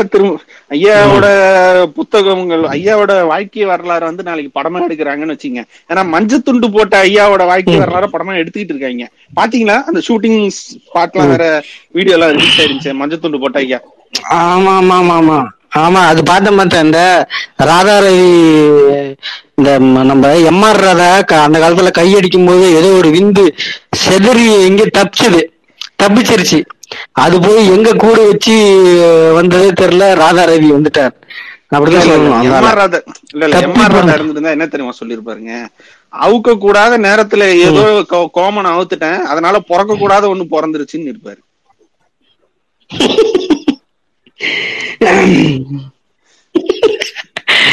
அது பாக்கணுமே. அவர் என்னமோ பெரிய ஹிந்து காவலர்ன்றதும், அவர்கிட்ட காலில் விழுந்த ஆசீர்வாதம் வாங்குறது யாரு, நம்ம மோகன்ஜி குரூப். அவனுங்க தாங்க வந்துட்டு எதுவா இருந்தாலும் ஹிந்து சந்து பொந்துன்னு இருக்கானுங்க. இதுல ஐயா ஒரு விஷயம் கேள்விப்பட்டாங்க கூடிய விரைவில், ஐயாவோட நிலம் கூட ஏதோ ஒண்ணு கோவில் அறக்கட்டளைக்கு சொந்தமான இடத்துல ஏதோ பண்ணி இருக்காருன்னு கேள்விப்படுறேன். பட் விஷயம் வரட்டும் வெளியே. வன்னியர் அறக்கட்டளை கூட கண்ட்ரோல் பண்ணலாம். ஏற்கனவே கவர்மெண்ட் பாடி கண்ட்ரோல் இருக்கு. அதுல என்ன ஐயாவுடைய ஹோல்டிங் எல்லாம் புடுங்கி விடலாம். ஐடியா இல்லாத திமுக கரெக்ட் தான். ஐயா பல்ல புடிங்க விட்டுறலாம், பல்ல புடிங்க விட்டா அடி அடின்னு அடிச்சுக்கிட்டு இருக்கலாம். ஐயாவோட அரசியல் எதிர்காலம் 2024 எப்படி இருக்கும்னு நினைக்கிறீங்க? இப்ப இருக்கிற மாதிரிதான் இருக்காது. எந்த பக்கம் கூட்டணி வச்சு அதெல்லாம் கணிக்க முடியாதுங்க. இப்ப கூட தான் நீங்க ஏடிஎம்கே கூட்டணியில இருந்து வெளியே வருவாங்கன்னா நினைச்சுங்க. அதெல்லாம் ஐயாவெல்லாம் கணிக்க முடியாதுங்க. ரைட்டு, கணிக்க முடியாம அப்போ. ஆனா ஒண்ணு மட்டும் நிச்சயம், திமுக பக்கம் வந்துடக்கூடாது. திமுக காங்கிரஸ் பக்கம் அது வராததுன்னு தான் சந்தோஷம். அது வரமாட்டாங்க. ஐயா வர்றதுக்கு ரெடியா தான் இருப்பாரு. போவாத வரைக்கும் இவங்களுக்கு நல்லது. சரி, ஐயாவோட குடும்ப ஃபங்க்ஷன் ஒண்ணு நடந்துச்சு. அதுல வந்துட்டு எல்லாரையும் மேல வந்து கெஸ்ட மட்டும் மேல நிக்க வச்சுட்டு நம்ம சாதாரண ஆட்கள் எல்லாரையும் கீழே வச்சிட்டு இருந்தாங்களே, நவீன தீண்டாமை கடைபிடிக்கிறாரா ஐயா? இல்லைங்க இல்லைங்க ஐயா, இல்ல இது வந்து நிறைய பேர் இருப்பாங்கல்ல தொண்டர்கள், அதனால கீழே வச்சு நிக்க வச்சு போட்டா பிடிச்சிருப்பாரு, அவ்வளவுதான். மற்றபடி அதெல்லாம் ஒன்றும் பெருசா இருந்திருக்காது. இப்ப இவரு காடு வெட்டி குரு போட்டோவை ஒரு கார்பரேஷன் வந்து அவங்க வீட்டு தோட்டத்திலேயோ இல்லை பாத்ரூம் கீழேயோ வச்சு ஒரு போட்டோவை வச்சு மரியாதை செலுத்தினாங்கல்ல. வீட்டுக்குள்ள கூட இல்லை, அது வீட்டுக்கு வெளியே தோட்டத்து பக்கமா ஒரு பாத்ரூம் கீழே வச்சு மரியாதை. அந்த மாதிரி தீண்டாமலாம் இல்லைங்க, இது இது நார்மலான நிகழ்வு தான். ஓகே, புரியுது. கடைசியா ஒரு கேள்வி, தர்மபுரியிலயாவது வந்துட்டு திரும்ப ஐயா நின்னா ஜெயிக்கிறது வாய்ப்பு இருக்கா சின்ன ஐயா 2024? இல்ல இல்ல இல்ல, இது என்னன்னா இந்த எம்எல்ஏ எலெக்ஷன்ல தருமபுரியில டிஎம்கே ஜெயிக்கலாம், அதனால மான ரோசம் இருக்கிறவன் தருமபுரிக்காரனா இருக்கணும்டா அப்படின்னு இருக்கானுங்க. அன்புமணியை தோக்கடிச்சதும் அவனுக்குதான். அன்புமணி நாளைக்கு பாத்துட்டு இருப்பாங்க, அன்புமணி நாளைக்கு எந்த ஏரியாவுக்கு போலான்னு எனக்கு தெரிஞ்சு ஒரே ஒரு. ஆனா இன்னையில இருந்து கவனிச்சுக்கலாம் என்னென்ன இந்த எலெக்ஷன் முடியறதுக்குள்ள ஐயா என்னென்ன சேட்டைகள் பண்ணுவாருங்கிறத பொறுமையா பாக்கலாம். ஏன்னா ஜெயிச்சே ஆகணும் ஐயா, அதுக்காக என்ன வேணாலும் பண்ணுவாரு. ஒரு விஷயம் நோண்டி பார்த்தப்பதான் தெரிஞ்சு, 2014 தர்மபுரி எம்பியா யாரு கூட கூட்டணி வைப்பாரு? ஐயா விட்டு விட்டு கேக்குது, விட்டு விட்டு கேக்குது, கொஞ்சம் டவர் கேட விட்டு விட்டு கேக்குது, மிஸ் ஆகுது மிஸ் ஆகுது, கொஞ்சம் கேக்கல உங்க வாய்ஸ். டோபிராமா நான் எதுவுமே பேசல. ஓகே, இப்ப பேசுங்க, இப்ப பேசுங்க. நான் என்ன எதுவுமே பேசல. 2014 ஜெயிச்சாரு ஐயா தர்மபுரியில, 2016 தோத்துட்டாரு அதே இதுல பெண்ணாகரம் எம்எல்ஏ எலெக்ஷன்ல. 2 வருஷத்துல தோக்கக்கூடிய அளவுக்கு ஐயா என்ன பண்ணிருப்பாரு? ஒண்ணும் பண்ணிருக்க மாட்டாரு. ரைட், ஒண்ணுமே பண்ணாததுதான் பிரச்சனை. சரி, எதிர்காலத்துல நம்ம கவுண்டர் ஐயாவும் நம்ம வன்னிய குல வாரிசும் 2 பேரும் சேர்ந்து ஒரு கூட்டணி அமைச்சா என்ன நடக்கும்? திரும்ப அதிமுக கூட்டணின்னு ஒண்ணு வந்தா அது வருங்க மறுபடியும். இப்ப கடைசி தேர்தல் என்ன எப்படியாச்சும் அந்த மாதிரிதான் இருக்கும். பெருசா மாற்ற ஏற்கனவே பாத்துட்டாங்கல்ல. ஆமா, ஓகே ஓகே, ரைட். அடுத்த ஒரு 10 நிமிஷத்துக்கு நம்ம ரசிகர்களிடம் பேசுவோம். யாரெல்லாம் ரிக்வஸ்ட் அனுப்புறாங்களோ அனுப்பட்டும், நம்ம மேல எடுப்போம், கண்டிப்பாக கூப்பிடுவோம். ரெக்வஸ்ட் ஒரு 7 பேர் அனுப்பிச்சிருக்காங்க. ஓகே, முறுக்க மேரூன், புளோரிடா மாப்பிளை, ஓகே. நான் 6 பேரை மட்டும் எடுத்துறீங்க, 6 பேர்ட்ட மட்டும் நம்ம பேசுவோம். வாங்க, முருக்கா மெரூன் இருக்கீங்களா? சொல்லுங்க ஜோதி பாசு, சொல்லுங்க. இல்ல, இப்போ பாமக வந்து என்ன பண்றாங்கன்னா, முன்னாடி என்ன பண்ணுதுன்னா ஹிந்து பார்ப்பனர்கள் அப்படிலாம் வந்து ரொம்பலாம் பாசத்தை பொழியல. ஆனா இப்பெல்லாம் வந்து ரொம்ப இந்து மதம் பிஜேபி சேர்ந்து அந்த மாதிரி எல்லாம் ரொம்ப பிஹேவ் பண்ண ஆரம்பிச்சிட்டாங்க. சோ இப்போ வந்து திடீர்னு திமுக கிட்ட வரணும்னா அந்த கேரக்டரிஸ்டிக் அப்படியே இருக்குமா, இல்ல அரசியல் அனாதையா ஆயிடுவாங்களா? அரசியல் அனாதையெல்லாம் ஆக மாட்டாங்க. கொஞ்ச நாளைக்கு அந்த இந்து அதெல்லாம் குறைச்சிட்டு சமூக நீதி கொஞ்ச நேரம் பேசிட்டு அப்புறம் அப்படியே பெரியார் கொள்கை, மார்க்சியம், லெனியம் இதெல்லாம் பேசுவார் ஐயா. ஐயா வந்து ஒரு லெனினிஸ்ட் அப்படிங்கிறது நம்மள நிறைய பேருக்கு தெரியாது. ஓகே, அதே மாதிரி லெனின் மாதிரியே சில விஷயங்களை செய்வாருன்னு நினைக்கிறீங்க. அப்படி பேசிட்டு அப்புறம் அப்படியே வந்து தொண்டை கரகரங்குது அப்படின்னா நான் கூட்டணிக்கு வரேன் அப்படியா. Right right right. அடுத்து இன்னொரு கொஸ்டின் இப்போ 1 இயருக்கு 10.5 தராங்கல்ல, அது வந்து வெறும் நார்தர்ன் பார்ட் ஆஃப் தமிழ்நாடு மட்டுமா இல்ல ஆல் ஓவர் தமிழ்நாடு? வேணா கீழே எல்லாம் போனீங்கன்னா 1 இயருக்கு அவ்வளவு இல்ல அவங்களுக்கு. அப்பெல்லாம் எப்படி 10.5 ஒர்க் ஆகும்? இல்ல, தமிழ்நாடு முழுக்க தான் அது தராங்க ஜோதி பாசு, தமிழ்நாடு முழுக்க தான் அது தராங்க. அதனாலதான் சிக்கலே. ஏன்னா திருச்சி கீழே அவனுக்கு இல்லவே இல்லை.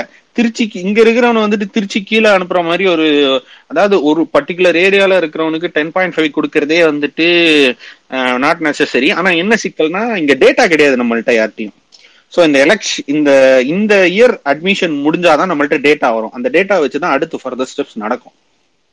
ஸோ அதனால நம்ம கொஞ்சம் வெயிட் பண்ணி தான் ஆகணும். ஐ திங்க் செந்தல் ரவி வந்திருக்காரு. வணக்கம். ஹலோ ரவி, இருக்கீங்களா?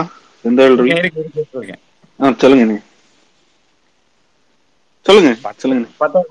ரொம்ப ரொம்ப நகைச்சுவையா இருந்தது.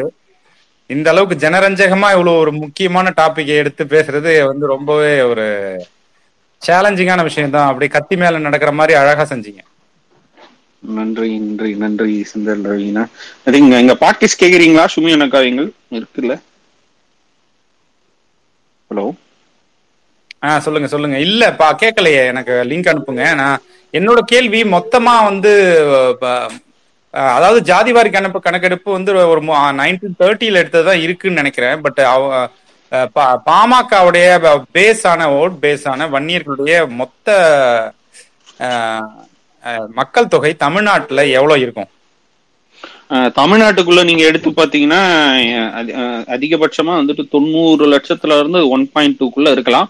அதுவும் அவங்க இருக்கிற மெஜாரிட்டியா இருக்கிற இடம் பாத்தீங்கன்னா தர்மபுரி, அந்த சேலம் வெஸ்ட் பெல்ட்டை தான் சொல்லலாம். கரெக்ட் தானே டோபிராமா?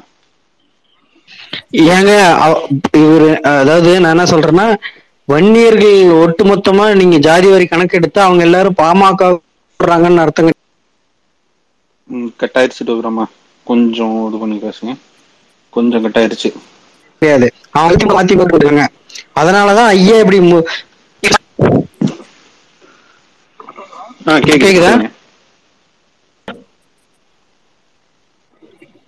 இல்ல. இப்ப ஜாதிவாரி கணக்கெடுத்தா அந்த வன்னியர்களுடைய ஒட்டுமொத்த மக்கள் தொகையில எல்லாருமே அட்லீஸ்ட் ஒரு 80% மேல ஐயா ஓட்டு போடுறாங்கன்னா ஒண்ணும் கிடையாது. அவங்க எல்லாருமே திமுக, வட தமிழ்நாட்டுல இருக்கிற ஒரு பெரும்பான்மை வன்னியர்கள் வந்து திமுகவுக்கும் அதிமுகவுக்கும் ஓட்டு போட்டு இருக்காங்க. இதுதான் இப்ப ஐயாவுக்கு பிரச்சனை. நீங்க ஒரு வன்னியர் குரூப்ல உள்ள போய் பாத்தீங்கன்னா மானமுள்ள வன்னியனா நீ, மான ரோசம் இருக்கிற வன்னியனா நீ, திமுக அதிமுகவுக்கு ஓட்டு போடுறிய, ஏதாவது எங்கேயோ ஒரு பையன் ஒரு தாய்லாந்துலயோ இல்லைன்னா ஒரு சிங்கப்பூர்லயோ ஏதோ ஒரு பையன் ஏதோ ஒரு பிள்ளைக்கு ஒரு கிஸ் அடிச்சிடறான். அது வந்து விசிகாக்காரன் இந்த மாதிரி ஒரு வன்னிய பெண்ணுக்கு கிஸ் அடிச்சுட்டான்னு அந்த குரூப்ல போட்டு மானமுன்ன வன்னியனா நீ, நீ திமுகல இருக்கிய, உனக்கெல்லாம் இது, உனக்கு மானரோசம் இல்லையா, அங்கிருந்து வெளியே வா அப்படின்னு பேசிட்டு இருப்பானுங்க. நான் என்ன சொல்றேன்னா, இந்த ஒட்டுமொத்த ஜாதி வாரி கணக்கெடுத்தா அது ஐயாவுக்கு தான் டேஞ்சர். ஏன்னா இவங்க எப்பவுமே என்ன சொல்லிட்டு இருப்பாங்கன்னா, காடுவெட்டி குரு சாவாத்துக்கு முன்னாடி ஒரு 4 வருஷத்துக்கு முன்னாடி எல்லாம் கூட என்ன சொல்லிட்டு இருப்பாருன்னா, 4-5 வருஷத்துக்கு முன்னாடி 2.5 கோடி வன்னியர்கள் இன்னைக்கு கணக்கெடுத்தா அந்த கால்குலேஷன் போட்டு பார்த்தா வெறும் ஒரு 20 லட்சம் 22 லட்சம் பேர் தான் போட்டிருப்பாங்க. உதாரணத்துக்கு சொல்றோம், அப்படிதான் கணக்கு வரும். அப்ப ஐயாவுக்கு ரொம்ப செங்கல் சாயமின் டேஞ்சர் அப்படின்னு போய் அடுத்த செயல் திட்டத்துக்கு ஐயா தயாராக வேண்டியது இருக்கும். அதனால ஐயா கணக்கெல்லாம் எடுக்க மாட்டார். அதாவது அந்த மக்கள் முழுவதுமா பாமகவுக்கு ஓட்டு போடுறாங்கன்னா இன்னைக்கு ஐயாவோட ஆட்டம் வேற லெவலா இருக்கு. வந்து 15 வருஷமா திமுக அதிமுக திமுகவில் இருக்கிற வன்னியர்களையே ஐயாவால பாமக ஓட்டு போட வைக்க முடியல. அவங்க அந்த பக்கம் இல்ல. ஒரு பக்கம் ஜாதி வழியா நம்ம பேசினாலும் அவங்க அப்படி இருக்காங்க இப்படி இருக்காங்க, பாமக இருக்காங்க, வன்னியர் சங்கம். ஒரு பக்கம் வந்து கம்யூனிஸ்ட் பொது உடைமை இயக்கங்கள்ல வட தமிழ்நாட்டுல பெரிய அளவுல இப்ப தமிழர் வன்னியர்கள் தான் இந்த மாதிரி ஒரு லிபரல் திங்கிங்ல இருந்தவங்களும் இருக்கிறாங்க, திமுக திராவிட இயக்கத்துல இருந்தவங்களும் இருக்காங்க, அதே மாதிரி கம்யூனிஸ்ட் இயக்கங்கள் இந்த மாதிரி பொது உடைமை இயக்கங்கள்ல இருந்தவங்களும் பெரும்பான்மை வன்னியர்கள் இருந்திருக்கிறாங்க. ஐயா பேச்சு அதெல்லாம் அப்படிலாம் ஐயா பேச்சு கேட்டுட்டுலாம் எல்லாரும் போயிட மாட்டாங்க. அதனால ஆர்எஸ்எஸ் இங்க உள்ள புந்துடுச்சு நமக்கு ஆபத்தா அப்படின்லாம் ஆபத்துலாம் ஒண்ணும் கிடையாது. ஐயா இன்னைக்கு கொஞ்ச நாளைக்கு வாடகை விட்டுருக்காரு, டெம்போ வாடகைக்கு விடுற மாதிரி விட்டுருக்காரு. அவர் ஐயா ஒரு நாளைக்கு அந்த டியூ முடிஞ்ச உடனே ஐயா திரும்ப வாங்கிப்பாரு. நன்றி நன்றி. ஒரு நுணுக்கமான விஷயத்த ஒண்ணு கேட்கணும். எப்பயுமே வந்து பாமக வந்து அதிமுகவோட கூட்டணி வைக்கும்போது ஜெயிக்கிறத விட திமுகவோட கூட்டணி வைக்கும்போது அது அவங்களோட ஓட் பர்சன்டேஜ் ஜெயிக்கிறது ரொம்ப அதிகமா இருக்கும். அது கவனிச்சிருக்கீங்களா? ஆமா, திமுக அதிகமா வன்னியர்கள் இருக்காங்க நார்த்ல, அதனால ரொம்ப ஈஸியா இருக்கும் அவங்களுக்கு. அதுக்கு இன்னொரு டேட்டா வைஸ் நீங்க பாத்தீங்கன்னாலும் நார்த்ல ஆல்ரெடி வந்துட்டு நார்த் வைஸ் வந்து போலரைசேஷன் வந்துட்டு டிஎம்கே ஓட் பேங்க் நார்த்ல அதிகம். ஏன்னா வந்துட்டு இங்க இருக்க இந்த முதலியார் நாயுடுக்கள் வந்துட்டு மேக்சிமம் வந்துட்டு திமுக தான் ப்ரிஃபர் பண்ணுவாங்க. அது பாமகவோட சேரும் போது ஒரு ஆடட் அட்வான்டேஜ் ஆகி நார்த்ல இருக்க மொத்தத்தையும் வந்து ஸ்வீப் பண்றதுக்கான ஒரு விஷயமா வந்துட்டு பாமக இங்க செயல்படுது. பாமக வந்து கேட்டலிஸ்ட் தான் இங்க. அடுத்தது இன்னொரு கேள்வி, அதை கரெக்டா சொல்லிட்டீங்க. இன்னொரு கேள்வி வந்து இப்ப ரீசெண்டா வந்து மணி வந்து எந்த பக்கம் நிறைய ஃப்ளோ ஆகுதோ அங்க வந்து இப்ப நிறைய அன்எம்ப்ளாய்டு இருக்காங்க யூத்ஸ். இப்போ பாமகவுல இருக்கிற பொறுப்புல ஏதோ சின்ன பொறுப்புல இருக்கிறவங்க எல்லாரையும் வந்து பாஜக வந்து நல்ல காசை கொடுத்து மாச சம்பளத்தை கொடுத்து வளைக்கிற மாதிரி ஒரு ஒரு தகவல் வருது.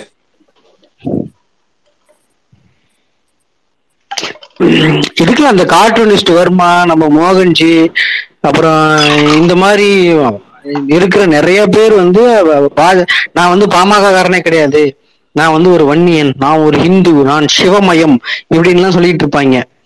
நான் சொல்றேன்ல, ஒரு கட்டத்துல வந்து அவங்க எல்லாரும் ஐயா பக்கம் திரும்பிடுவாங்க. ஐயா வந்து எனக்கு வந்து 60 வயசு ஆயிருச்சு, இந்த கஷ்ட காலத்திலயும் நான் உங்களுக்காக உழைக்கிறேன் அப்படின்னு ஒரு கண்ணீர் வீடியோ ஒண்ணு போட்டாருன்னா பூரா பேரு பூரா பயல்களும் வாடகையை திரும்ப கொடுத்துட்டு இந்த பக்கம் வந்துருவாங்க. எனக்கு ஒரு டவுட் டோபிராமா, ஐயாவுக்கு தெரியும் இங்கதான் இவனுங்களால ஒத்த பைசா பிரோஜனம் இருக்கா பாஜகக்கு? கார்ட்டூனிஸ்ட் வர்மா, நம்ம மோகன்ஜி இருக்குங்க. அவன் ஒரு ஜோக்கர் புண்டை, இவன் ஒரு ஜோக்கர் புண்டை, க்ளோன் டு க்ளோன் கான்வர்சேஷன் தான் ரெண்டும். நமக்கு ஜாலி தான் பாத்துட்டு இருக்கிறதுக்கு. Right right right. Okay, thanks அண்ணா. வேற கேள்விகள் இருக்காண்ணா? நன்றி நன்றி. Move on other participants. Okay okay. Karthini இருக்காங்க. கார்த்தினி சொல்லுங்க. எனக்கு என்ன கேள்வினா, இந்த சத்திரிய வம்சத்தினால இப்ப வரப்போற உள்ளாட்சி தேர்தல்ல கலவரங்கள் வெடிச்சதுன்னா எலெக்ஷனை நிறுத்துவாங்களா இல்ல பரவாயில்ல அப்படியே நடத்தலாம்னு நடத்துவாங்களா? ஏன்னா கண்டிப்பா வந்துட்டு இவனுங்க வந்து ஒடுக்கப்பட்ட மக்கள் அதிகமா இருக்கிற பகுதியில போய் இவங்களோட கலவரம்ங்கிறது அதிகப்படியா நடக்கும். ஏன்னா இது கடந்த கால நிறைய வரலாறு அவங்ககிட்ட இருக்குது. குறிப்பா மேற்கு மாவட்டங்களாகட்டும் இல்ல திண்டிவனம், கடலூர் இந்த மாவட்டங்களாகட்டும் விழுப்புரத்திலாகட்டும் கலவரங்கள் நடக்கிறதுக்கான வாய்ப்பு அதிகம் இல்லையா? இல்ல அது கவர்மெண்ட் தான் பாக்கணும். ரெண்டாவது எலெக்ஷன் கமிஷன் தான், இது தேர்தல் அதிகாரிகள் தான் இதை முடிவு பண்ணுவாங்க. நம்ம அது சொல்றதுக்கு இல்ல. ஆனா ஐயா தன்னுடைய கடமையை எப்பவுமே செஞ்சு வச்சிரு. காலையில 6 மணிக்கு நேரமா எழுந்திருச்சு இந்த ஆர்மியில இருக்கிறவங்க எல்லாம் ஒரு இது ஃபாலோ பண்ணுவாங்கல்ல, அந்த மாதிரி ஐயா தன்னுடைய எலெக்ஷன் வந்துருச்சா நம்ம என்ன பண்ணணுமோ அதை பண்ணி வச்சிருவார். அது நடக்கிறது நடக்காது ரெண்டாவது விஷயம். அவங்க தேர்தல் நிறுத்திட்டு நான் அட்டாக் பண்ணுவேன், நான் இந்த வேலையை செய்வேன். ஐயாவோட செயல் திட்டத்தை செஞ்சு முடிச்சுட்டு தான் அன்னைக்கு தூங்க போவார். முன்னெல்லாம் வந்து மரத்தை வெட்டி ரோட்ல போடுவாங்க. இப்ப ஆல்ரெடி ரோடு போடுறேன்னு சொல்லி எல்லா பக்கமும் மரத்தை வெட்டிட்டாங்க. குடிசையை கொடுக்குவாங்க, குடிசையை இப்ப இல்ல ஓட்டு வீடா மாறிடுச்சு. அதனால இவங்களோட போராட்ட வழிகளை மாற்றி அமைக்கணுமோ? அதான் ரயில் இருக்குல்ல, இந்தியாவில ரயில கவுத்து வரலாறு இருக்கா? நீங்க பாத்தீங்க ரிவர்ஸ்ல போற ரயில்ல பின்னாடி இருந்து போடுவாங்க கல் எடுத்து எறிவாங்க. அப்படியா முடிஞ்சா அதுக்கு அந்த ரயில் வேகமா ஒரு ரயில காலனி பக்கம் திருப்பி விடுறான்னு சொன்னாலும் சொல்லுவாரு. Right, okay. நன்றி நன்றி நன்றி கார்த்தினி. அடுத்து காஃப்கா இருக்காரு. Kafka hello. சொல்லுங்க காஃப்கா. ஆக்சுவலா நான் சுமியோட பாட்காஸ்ட் ரொம்ப பிக்கஸ்ட் ஃபேன். எனக்கு நீங்களாகட்டும் இவர் ஆசிரமாகட்டும் டோபிராமாவோட நக்கலையாண்டிக்கெலாம் ரொம்ப பெரிய ஃபேனு. ஸ்பீக்கர் கொடுத்து ரொம்ப தேங்க்ஸ். இன்னொன்று எனக்குன்னா வந்து இப்போ நீங்கள் சொன்னீங்களா தருமபுரியில் வந்து ஐயாவுக்கே தெரியாமல் வந்து ஆர்எஸ்எஸ் காரனுங்க வந்து தருமபுரி அறக்கட்டையில் வந்து கூட்டம் நடத்துகிறானுங்கன்ட்டு இப்போ ஐயாவுக்கோ இல்லை சின்ன ஐயாவோ தாண்டி இந்த மொத்த கூட்டமும் ஆர்எஸ்எஸ்க்கு பின்னாடி போயிருமா என்ன? அதுதான் நான் சொன்னேன். ஐயா இன்னைக்கு வந்து நம்மளுடைய நாளைய முதல்வர் அன்புமணி அவர்கள் மேல வழக்குகள்லாம் இருக்கு. இன்னைக்கு பாஜகவில் போய் சேர்றான் ஒண்ணு ரவுடியா இருப்பான், இல்லைன்னா வழக்கு இருக்கிறவனா போய் சேருவான், ஆதரவு தெரிவிக்கிற எவனா இருந்தாலும் சரி. அப்படி ஒரு அடிப்படையில தான் நான் சொன்னல வாடகைக்கு போயிருப்பாரு. அவனுக்கு நினைச்சிட்டு இருப்பானுங்க நான் ஓகே நம்ம ராமதாஸை வந்து வளைச்சு போட்டோம், ராமதாஸ் நம்ம கண்ட்ரோல் அப்படின்னு நினைச்சிட்டு இருப்பாங்க. இல்ல நீங்க தான்டா மாட்டிருக்கீங்க கிறுக்கு பயல்களா. ஐயா கை யாருன்னு தெரியாமட்டானுங்க. ஒரு நாளைக்கு ஆர்எஸ்எஸ் வளைச்சு ஆர்எஸ்எஸ் ஒண்ணு ஐயா வந்து வளைச்சு போடுவாரு, இல்லைன்னா ஆர்எஸ்எஸ் வந்து தமிழ்நாட்டுல காலி பண்ற மாதிரி ஏதாவது பண்ணி விடுவாரு. அது ஒருவேளை திமுகவோட கூட்டணி ஏற்பட்டால் பண்ணுவார். நன்றி நன்றி நன்றி காஃப்கா. அடுத்து டாக்டர் வாதி இருக்காரு. சொல்லுங்க டாக்டர் வாதி. கேக்குதுங்களா? கேக்குதுங்க கேக்குதுங்க. இல்ல எனக்கு குவெஸ்டின் எதுவுமே கிடையாது. நான் ரெண்டு மூணு விஷயங்கள் சொல்லணும் அப்படின்றதுக்காக தான் நான் ஸ்பீக்கர் ரெக்வெஸ்டே கொடுத்தேன். முதல்ல வந்து நான் கேட்குற ஒரே பாட்காஸ்ட்ன்னு பார்த்தீங்கன்னா ஷுமி மட்டும்தான். அதை தவிர எனக்கு வேற கேட்கறதுக்கான விருப்பமே இருக்க மாட்டேங்குது. அது ஈவன் நீங்களே நிறையா சஜஸ்ட் பண்ணியிருக்கீங்க, ஓப்பன் வேலி பாட்காஸ்ட்டும் சரி, குருபாய் பாட்காஸ்ட், எல்லாமே வந்து எனக்கு விருப்பம் தான். பட் அதை கையே போக மாட்டேங்குது அதை கிளிக் பண்ணுறதுக்கு. ஏன்னா பாட்காஸ்ட்ன்றது ஒரு எக்ஸ்பீரியன்ஸ் நம்ம இதுல கிரியேட் ஆயிடுச்சா அது எங்கேயும் டெஸ்ட்ராய் ஆகக்கூடாதுன்னு சொல்லி ப்ரிசர்வ் பண்ணி வச்சிருக்கிற மாதிரியா இருக்கு இந்த ஃபீலிங். முக்கியமா ரெண்டாவது வந்து எல்லாருமே அவங்கவுங்க விஷயங்கள்ல பயங்கர ஸ்ட்ராங். இப்போ கிசாமேனா டேட்டா எடுக்கிறதுலையும் சரி, அதை கரெக்டாக ரெட்ரீவ் பண்ணி அதை கரெக்டான விஷயங்கள சொல்றதும் ஜேர்னலிஸ்டாகவும் இருக்கிறதும் சரி. ஆனால் டோபிராமா வந்து எப்பெல்லாம் ஒரு அப்பர் ஹேண்ட் எடுக்கிறாரோ அந்த பாட்காஸ்டோட கலரே பயங்கரமாக மாறும்.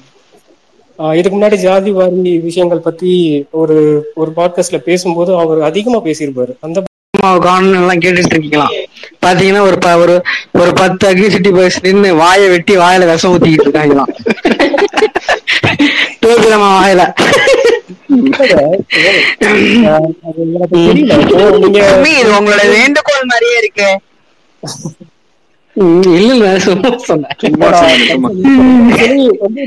நீங்க வந்து பாட்காஸ்ட் நீங்க பேசினதுக்கு அப்புறம் நீங்க பேசுறது ஒரு 12 மணி நேரமா இருக்கும் போது அதை நீங்க எடிட் பண்றது 3 மணி நேரமா இருந்ததுன்னா அந்த 3 மணி நேரத்துல உங்களோட கான்ட்ரிபியூஷன் பாத்தீங்கன்னா டோபிராமாவோட கான்ட்ரிபியூஷன் ரொம்ப கம்மியா இருக்கு. பட் அதோட விஷயங்கள் வந்து எனக்கு என்ன சொல்றதுன்னா சில இந்த பாட்காஸ்ட்ல பேசின சில வார்த்தைகள்லாம் எடுத்து கோட் பண்ணி தான் நான் பாட்காஸ்ட் போஸ்ட் பண்றதே இங்கே ட்விட்டர்ல பொறுத்த வரைக்கும். அதில் முக்கால்வாசி டோபிராமா கிசாமி பேசினதாக தான் இருக்குங்க எங்களே. ஸோ கக்காசி வந்து போற போக்குல பேசிட்டு போயிடுவாப்புல. பட் அது நீங்க பேசுறது வந்து ஜஸ்ட் டேஸ் அழகர். அது just want to express this to. நன்றி நன்றி நன்றி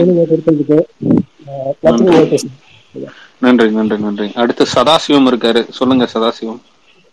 Sadasivam. Yeah, thank you so much. Actually guys, you guys rock, okay?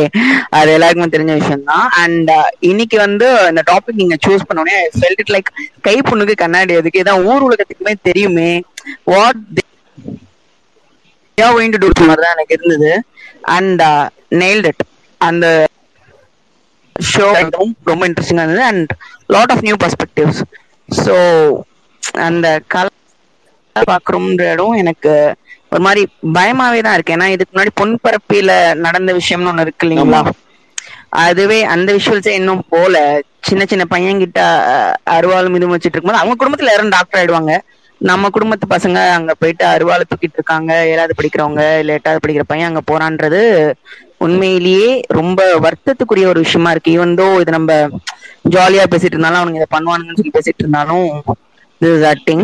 And எனக்கு இப்ப புதுசா என்ன பயம் வந்துருச்சு அப்படின்னா, ஆல்ரெடி வெறும் சாதி வெறியனா இருந்தவனுங்க இப்போ ஒரு சங்கியா மாறி சாதி பிளஸ் மத வெறியனுங்களா மாறுறது கொஞ்சம் ஆபத்தா தெரியலையா? மெல்ல மெல்லமா அந்த பாய்சன் அடுத்த ஜென்ரேஷனுக்கு போகாதா? அது வந்து இப்ப கமல் மாதிரி I am a hero and I am a வில்லன்ங்கற மாதிரி, நானே ஒரு சாதி வெறியன், நானே ஒரு சங்கி, அப்புறம் நானே வந்துட்டு சாதி இல்லாதவன், ஆனா என் பொண்ணுக்கு சாதி பிடிக்கும்.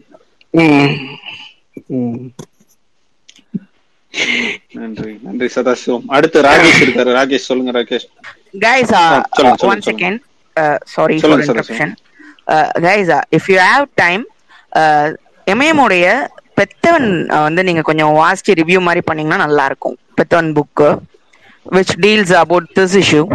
ஓகே, உங்களுக்கு கொஞ்சம் லிங்க் அனுப்புங்க மெசேஜ்ல, அது மட்டும் அனுப்புங்க. புக்கோட நேம் என்னது? we will do. yeah sure. yeah thank you so much. அடுத்து ராகேஷ் இருக்காரு. சொல்லுங்க ராகேஷ். சூப்பரா.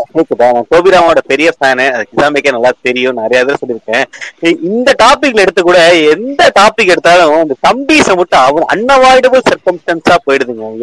எந்த டாபிக் எடுத்து பேசினாலும் எங்க அண்ணன் சீமான பத்தி பேசாம இருக்க உள்ள பத்தியா அப்படின்ற மாதிரி இப்ப கூட தம்பிக்கு வளர்த்து. இதுதான் மாற்று அரசியல் வந்து இனிமே உங்களால தவிர்க்கவே முடியாது.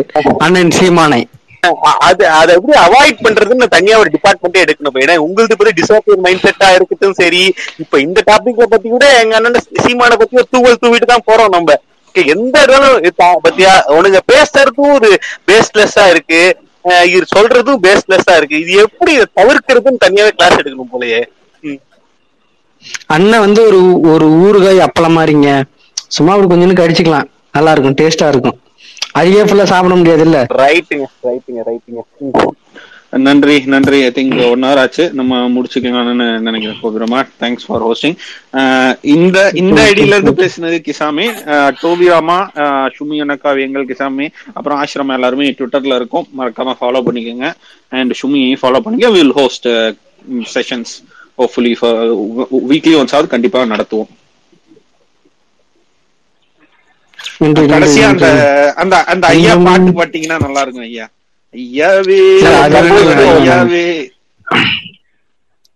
இல்ல, அது அந்த மணியதான் உனக்கு தெரியுமா, அவர் சாதனைகளும் உனக்கு புரியுமா, அன்புமணி சாதனைகள் சொல்றேன் கேளுங்க, அன்புமணி சாதனைகள் சொல்றேன் கேளுங்க, அத கேட்டு போட்டு காலனியில போய் கலவரம் பண்ணுங்க, அன்புமணியதான் உனக்கு தெரியுமா, சாதனைகளும் உனக்கு புரியுமா. ஓகே, நன்றி நன்றி. Have a nice week guys. Bye. Bye. Bye.